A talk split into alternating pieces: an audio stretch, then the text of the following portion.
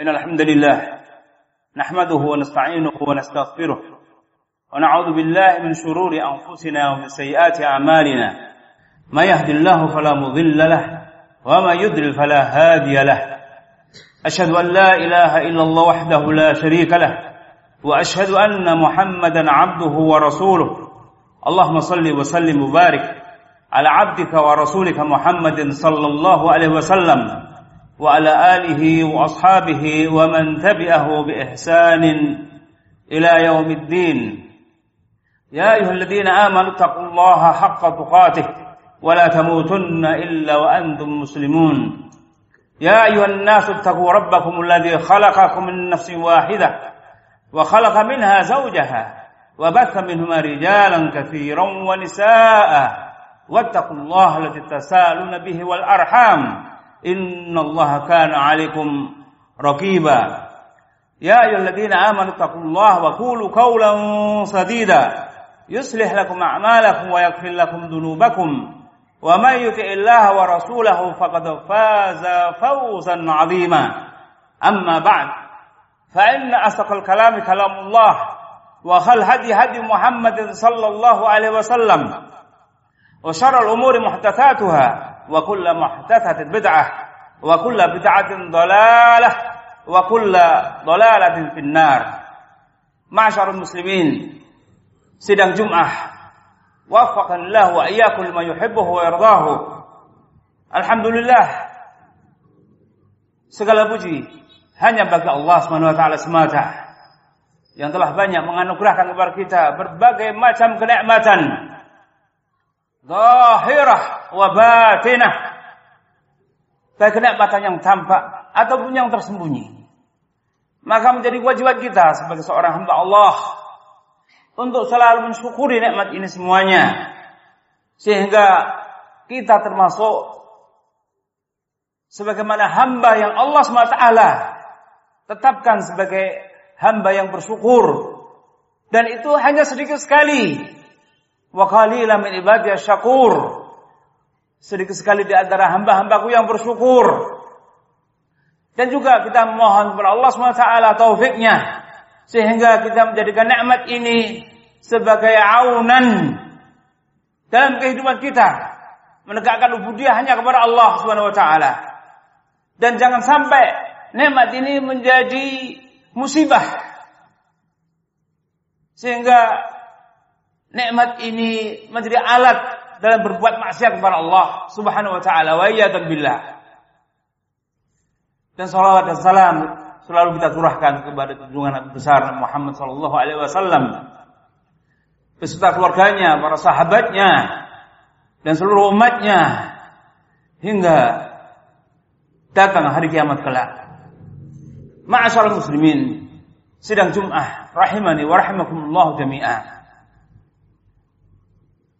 Allah SWT telah berfirman di kitabnya yang mulia dan semuanya telah mendengar ayat ini dan sering sekali kita mendengar ayat ini. Allah SWT berfirman, innamal mu'minuna ikhwah. Bahwasanya sama mukmin satu dengan yang lain adalah bersaudara. Maknanya Islam tidak mengenal batas warga negaraan, suku bangsa dan yang lainnya. Seorang mukmin di mana saja berada, dia adalah bersaudara bagi saudara yang lainnya. Bangsanya, keturunannya, darahnya, tidak membatasi dirinya. Warga negara seorang muslim adalah bumi Allah. Dan seluruh muslim adalah saudaranya. Tanpa terkecuali.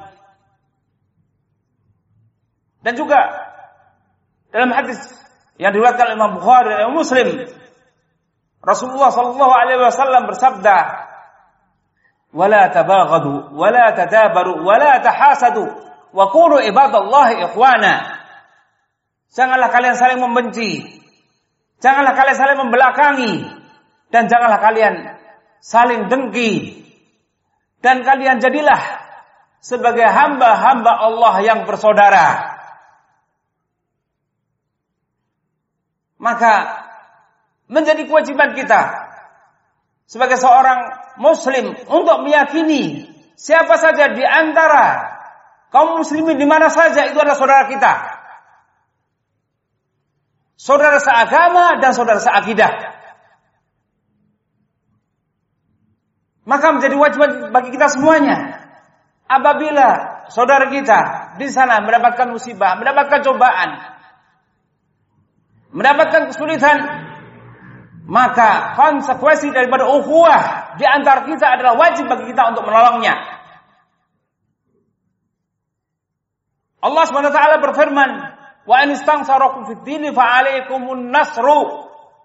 Apabila kalian dimintai pertolongan dalam urusan agama, fa alaikumun nasru, maka wajib bagi kalian untuk menolongnya.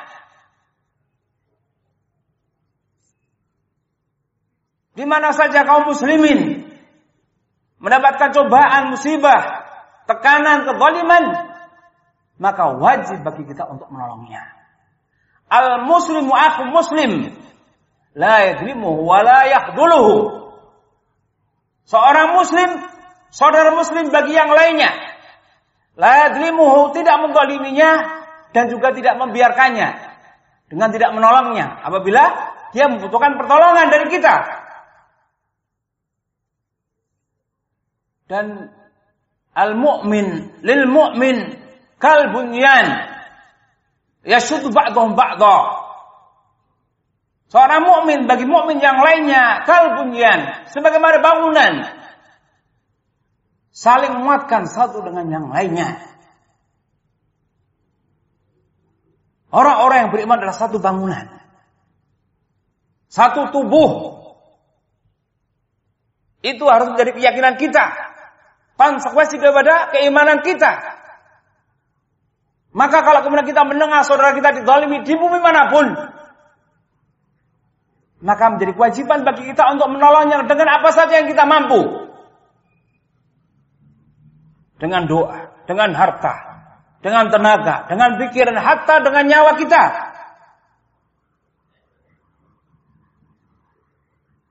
Itulah konsekuensi dari keimanan kita ukhuwah di antara kita. Kalau di sebelah bumi sana, bumi Palestina, bumi Al-Quds yang merupakan kiblat pertama bagi kaum muslimin, kita mendengar saudara kita didolimi di sana, maka menjadi kewajiban bagi kita untuk menolongnya. Fa'alaikumun nasru Wajib bagi kalian untuk menolongnya. Layak duluhu. Jangan sampai kemudian kita punya sifat apa? Kecil nyali. Ah, kalau di sana ya urusan mereka sendiri. Ada pun di sini urusan saya. Tidak ada dalam kamu seorang muslim, seorang mukmin sifat seperti ini. Sebagaimana digambarkan oleh Nabi Shallallahu Alaihi Wasallam Matal mu'min. Fi tawaddihim wa ta'atufihim wa tarawmuhim kajasadil wahid. Idza staqqa minhu udwan perumpamaan seorang mukmin di antara mukmin yang lain dan kasih sayang di antara mereka. Bahu-bahu di antara mereka. Cinta di antara mereka sebagaimana jasad yang satu Apabila salah satu di antara anggota tubuhnya merasa sakit, tada lahu sa'irul jasad wal huma. Maka seluruh anggota tubuh pun merasakan sakit pula. Tidak bisa tidur, merasa panas. Itu konsekuensi daripada keimanan kita. Sebagaimana sering kita dengar bagaimana kekejaman orang-orang Yahudi terhadap saudara-saudara kita di Palestina. Bagaimana mereka sejak berapa tahun yang lalu mereka diblokir, diisolasi. Sampai unsur kehidupan yang paling sederhana pun mereka larang. Kalau kita mendengar bagaimana nelayan Palestina di jalur Gaza dilarang untuk melaut. Mereka hanya boleh melaut 6 mil saja dari batas pantai. Bahkan sekarang pun dilarang untuk melaut. Bagaimana dengan ribuan orang nelayan saudara kita Palestina? Bagaimana kehidupan mereka? Semuanya dilarang, ini dilarang, itu dilarang. Diblokade, diisolasi. Apa yang kita rasakan? Melihat dan mendengar keadaan saudara kita di sana. Apakah keimanan kita mendorong ikut merasakan sebagaimana apa yang dirasakan saudara kita di sana? Mungkin kita hanya mendengar saja. Tapi saya telah melihat dengan mata kepala saya sendiri bagaimana beritaan saudara kita di sana. Rasa aman dan tentram telah dicabut dalam hati mereka. Setiap hari mendengar suara pesawat, mendengar suara ledakan. Bagaimana kalau itu terjadi pada diri kita dan keluarga kita? Alhamdulillah kita di sini hidup di negara yang menjamin hak-hak kita, rasa aman kita, rasa tentram kita. Bagaimana dengan sebuah wilayah yang kecil dari ujung ke ujung hanya 45 km panjangnya. Lebarnya hanya 8 kilo. Tetapi mengalami penderitaan yang sangat-sangat luar biasa sekali. Kehidupan yang begitu mahalnya, beban hidup yang sangat-sangat berat. Mereka rasakan setiap hari demi hari demi hari seperti itu. Oleh orang-orang Yahudi. La'natullah alaihim. Di bumi sebelah sana lagi saudara kita. Di Suriah. Ini sudah masuk tahun yang ketiga. Hari-hari kita mendengar saudara kita di sana ditolimi, dibunuh, ditindas. Setiap hari ratusan orang. Bahkan kita mendapatkan berapa hari yang lalu 566 orang dibantai, disembelih dan dibakar jasad mereka. Ini bukan cerita burung. Kenyataan. Realita yang dialami saudara kita di sana. Hari-hari. Tidak ada kecuali kurban berjatuhan. Baik terluka ataupun meninggal. Bagaimana kalau itu terjadi pada diri kita dan keluarga kita? Wilayah kita, tempat tinggal kita,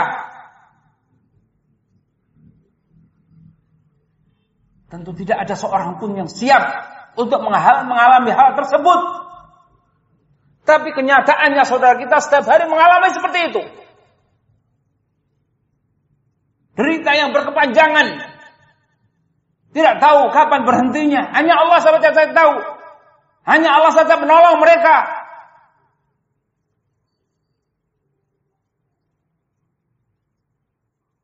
Maka kita sebagai seorang muslim punya kewajiban bagi saudara kita di sana.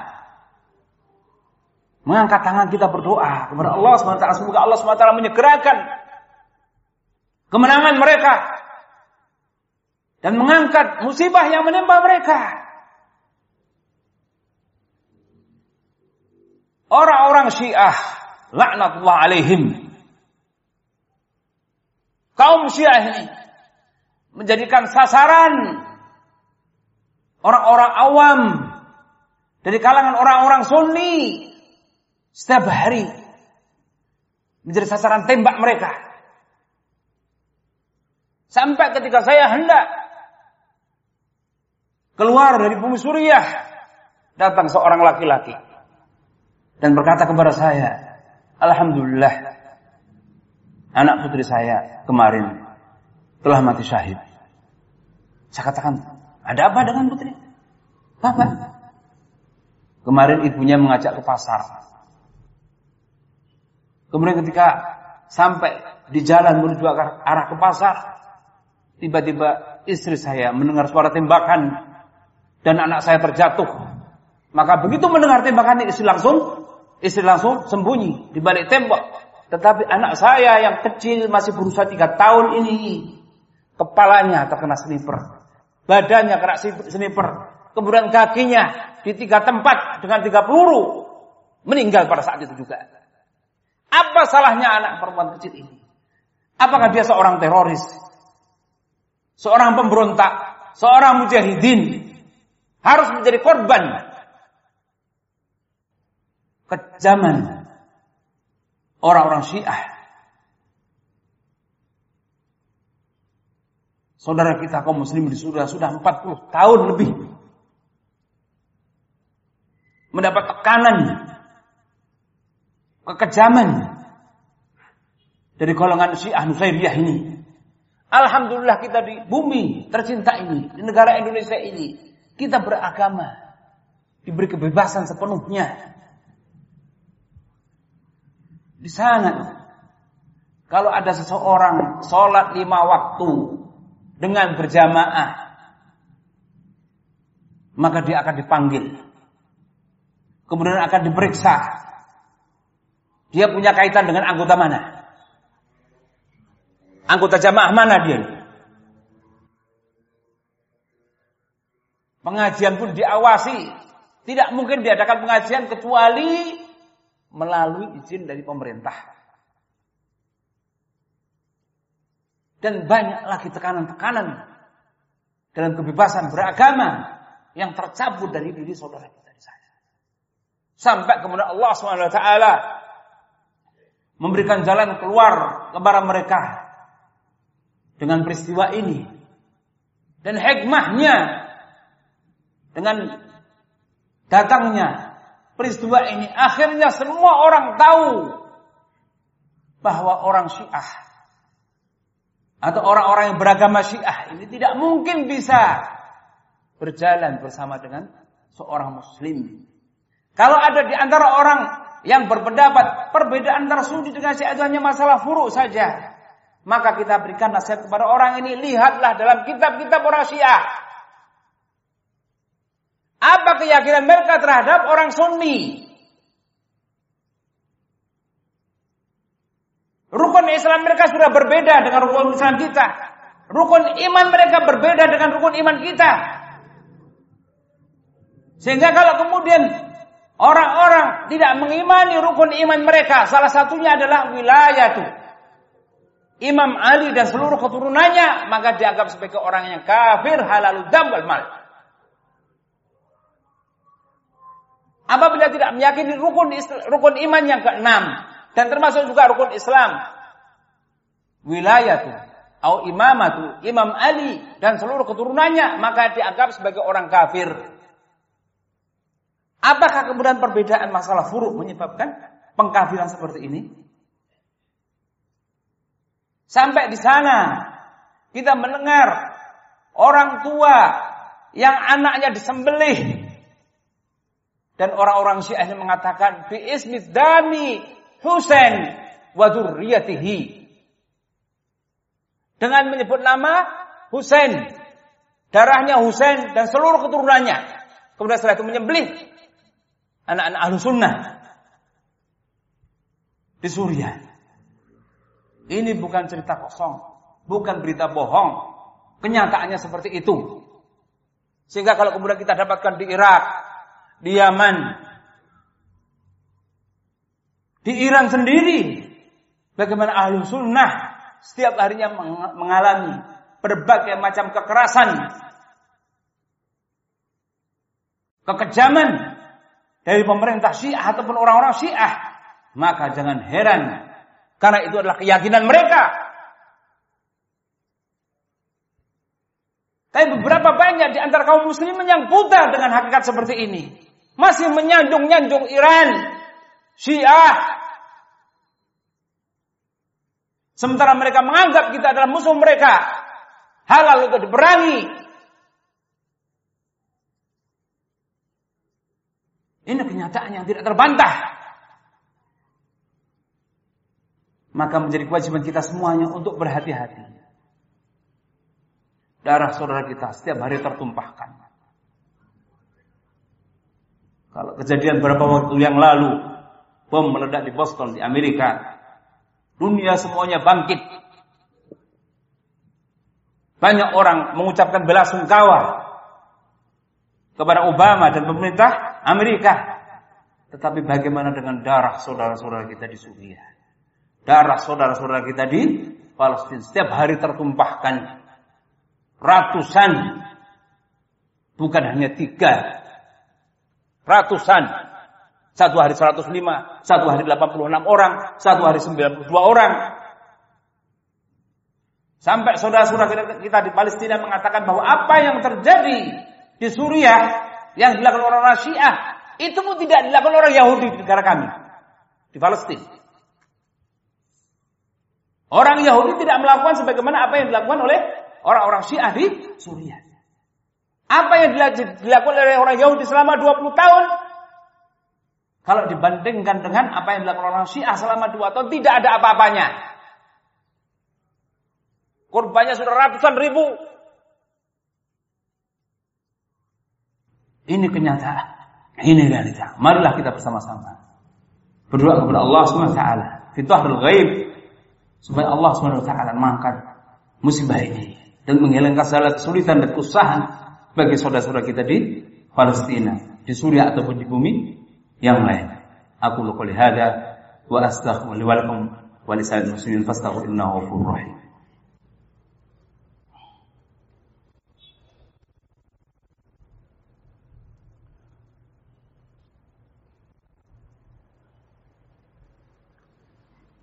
Alhamdulillah Alhamdulillah hamdan katsiran tayyiban mubarakan fi kama yuhibbu rabbuna wa yardah. Allahumma salli wa sallim wa barik ala 'abdika wa rasulika Muhammad sallallahu alaihi wasallam wa ala alihi wa ashabihi wa man tabi'ahu bi ihsanin ila yaumiddin. Ma'asyiral muslimin, sidang Jumat rahimani wa rahimakumullah jami'an. Bahwa apa yang telah saya sampaikan pada khutbah yang pertama itu menjadikan kita bersyukur kepada Allah SWT.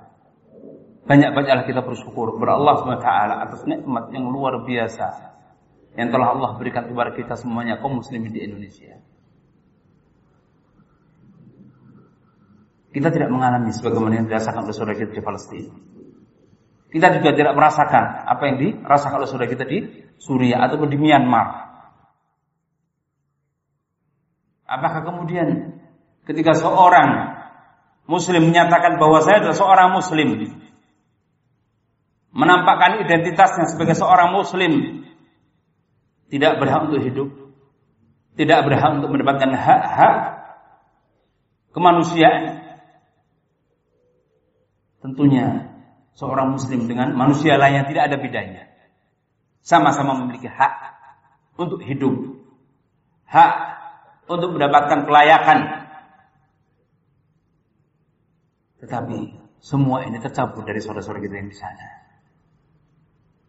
Apa salahnya sebagai seorang muslim? Apa salahnya kalau seorang menyatakan bahwa saya seorang muslim? Tentu tidak ada salahnya. Bahkan itu merupakan sebuah kebanggaan pada diri seseorang. Tapi sungguh rasa sedih menimpa diri kita sebagaimana rasa sedih yang dirasakan oleh saudara-saudara kita di belahan bumi di sana. Kalau kemarin kita mendengar Palestina, kalau kemarin kita mendengar tentang Suriah, sekarang pun kita mendengar saudara-saudara kita di Myanmar, di Burma. Sudah berapa ribu orang yang terbunuh, dibakar. Bahkan kita mendengar bagaimana orang-orang ini memakan daging memakan daging. Saudara kita muslim di Burma.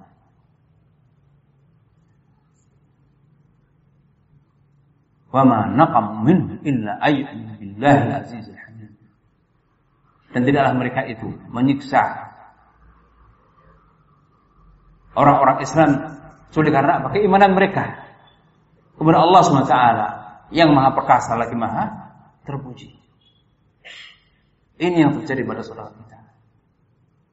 Tidak akan pernah kita akan mendapatkan keridoan dari orang Yahudi, dari orang Nasara ataupun orang-orang musyrik sampai kita mengikuti agama mereka.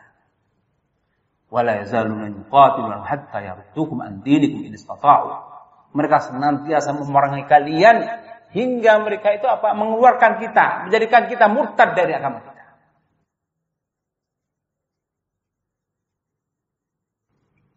Itulah kenyataannya yang dialami saudara-saudara kita di belahan bumi sana. Maka marilah kita berdoa kepada Allah Subhanahu wa taala Semoga Allah SWT segera dan segera memberikan pertolongan kepada saudara kita di sana. Dan menghilangkan segala kesulitan, kesusahan yang menimpa saudara kita di sana. Dan kalau kemudian ada sebagian di antara harta yang kita miliki yang Allah SWT lapangkan kepada kita, maka ulurkanlah tangan untuk mereka. Mereka sangat membutuhkan bantuan, doa, dan bantuan dari sebagian rezeki yang Allah SWT titipkan kepada kita. Sangat-sangat membutuhkan. Saya katakan sangat-sangat membutuhkan. Kalau kita di rumah masih bisa makan nasi, lauk pauk, sayur, mungkin lauk pauk lebih daripada satu, sayur pun lebih daripada satu saudara kita hanya sekedar sekerat roti dan air teh. Itu yang biasa mereka makan. Kalau kita merasa diri kita adalah seorang mukmin yang punya saudara mukmin di belahan bumi yang lain, maka konsekuensinya juga kita harus merasakan. Kita juga tidak merasa senang apabila hal itu termasuk atau hal itu dialami oleh diri kita. La yu'minu ahadukum hatta yuhibba li akhihi ma yuhibbu li nafsihi. Tidak sempurna iman salah seorang di antara kan hingga dia mencintai bagi saudara lain sebagaimana dia mencintai hal tersebut bagi dirinya. Itu konsekuensi daripada keimanan kita.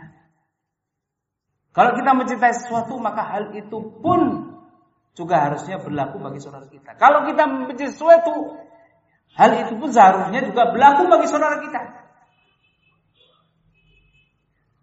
Itu adalah konsekuensi dari keimanan kita. Oleh sebab itu marilah kita berdoa kepada Allah SWT. Allahumma salli ala Muhammad wa ala Muhammad kama sallaita ala Ibrahim wa ala ala Ibrahim innaka Hamidum Majid. Allahumma ighfir lana wa lil muslimina wal muslimat ahya min amwat. Allahumma ighfir li ikhwan alladziina sabaquna bil iman wa la taj'al fi qulubina ghillan lil innaka rahim. Allahumma a'izzil islam muslimin wa akhdhul kafarata wal mujrimina wal musyrikina. اللهم انصر إخواننا في سوريا. اللهم انصر إخواننا في العراق اللهم انصر إخواننا في فلسطين. اللهم انصرهم كما نصرت عبادك الصالحين. اللهم اللهم اجمعهم على كلمة الحق يا رب العالمين. اللهم اجمعهم على كلمة الحق يا رب العالمين. اللهم انصر إخواننا المجاهدين في سوريا. اللهم انصر إخواننا المجاهدين في العراق Allahumma ansur ikhwanana mujahidin fi Palestin وفي الشيشان وفي كل مكان. يا رب العالمين. يا قوي يا عزيز. اللهم اللهم ارفع بلايا وقع فيهم يا رب العالمين. برحمتك نستغيث. أحسن سنه كلها سبحانك وبحمدك عما يصفون. وسلام على المرسلين. ورب الحمد لله رب العالمين.